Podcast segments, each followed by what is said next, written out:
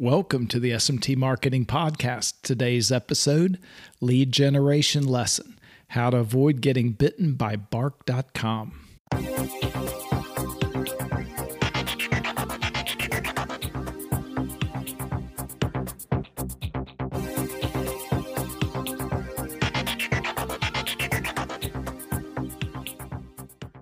Greetings. Hey, Dave Larson here. Got another snappy podcast for you today, my friends. Today, we're talking a lead generation lesson that I learned how to avoid getting bitten by bark.com.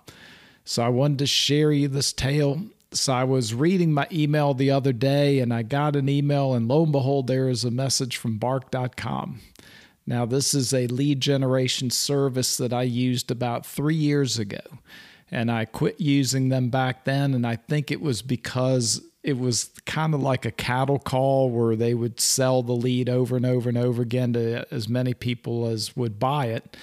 And sometimes we'd be going up about, you know, 10 other companies and it was it was crazy. So I decided it's not for me. The odds are ridiculous. So I I I just stopped using them.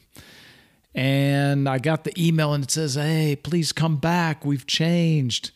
So I took a look real quick and it said they were limiting how many people can get the lead. So I thought, okay, that's a step in the right direction. So I went over there and and saw it's very nice the way it's set up as far as way you know what you can get as the leads and how it has details on them that kind of thing so i took a shot $206.25 and that would buy me credits and out of that it would come out to about five leads. So squinty odd math about 40 bucks a lead.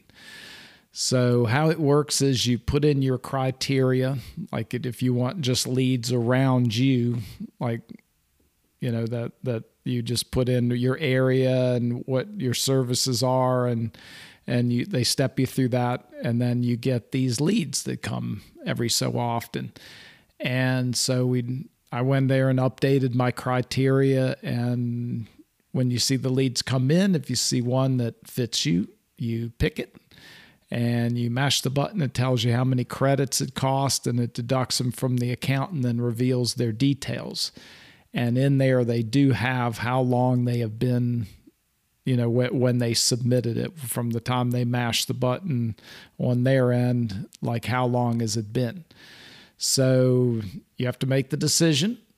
It had been a while since i had used the service so i was looking through some of the leads and there was one that looked so like in our sweet spot like right down our alley and i look and it had been up there two weeks and I'm going, Ugh, you know, that's a bit old, but I said it's still up there. So maybe they're having trouble finding someone because it had like a little bit of a specialty to it.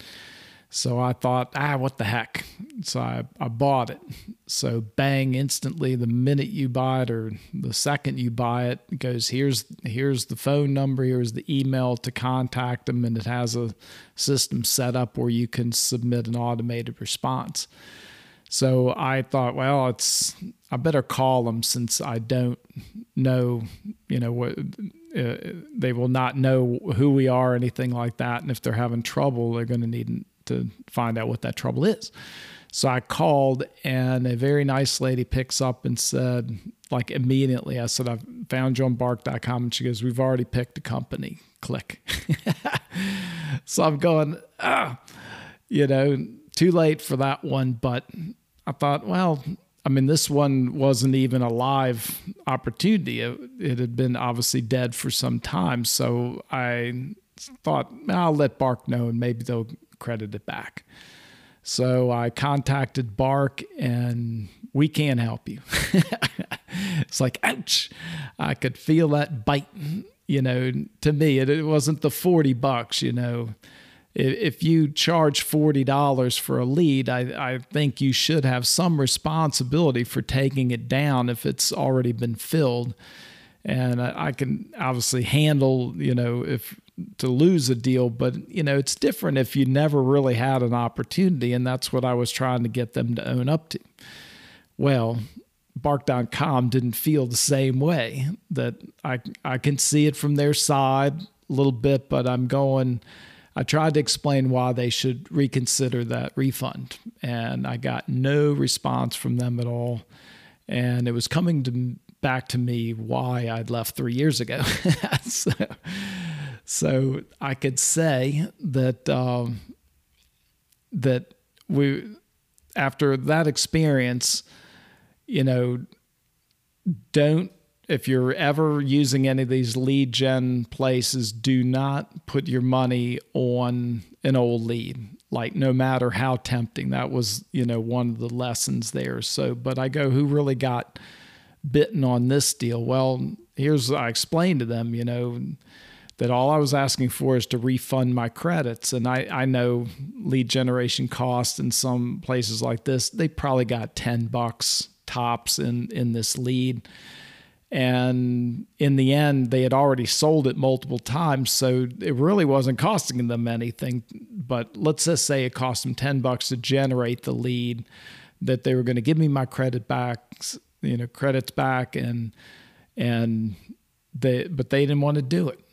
you know so bottom line is you know i left you 3 years ago I'll leave you again. And I, that's what I decided to do. That, you know, what they didn't know is we spend quite a bit on lead generation. That if Bark had worked out, you know, conservatively, I could have been worth, you know, 24 grand a year to them if this had worked well. Now, I don't know the quality of their leads, and I assume they know their business, and maybe they don't have confidence in, in it. I don't know. But, you know, you go $24,000 a year client and you're letting them walk away because you didn't want to make good on a $10 lead. I mean, really? that doesn't seem like a good trade or it'd be worth taking the risk 10 bucks to keep a, you know, a, a good client or potentially a good client. But they they didn't see it that way and oh well. So all I could say is it appears that there is still room in the market for another lead generation company who understands the dynamics with the buyers and will stand behind the quality of their leads. That's what I have for you today, my friends. Be sure to subscribe to the SMT Marketing Podcast on Apple Podcast, Google Podcasts, Stitcher, or wherever fine podcasts are heard. Thanks so much for listening, and we'll talk to you next time.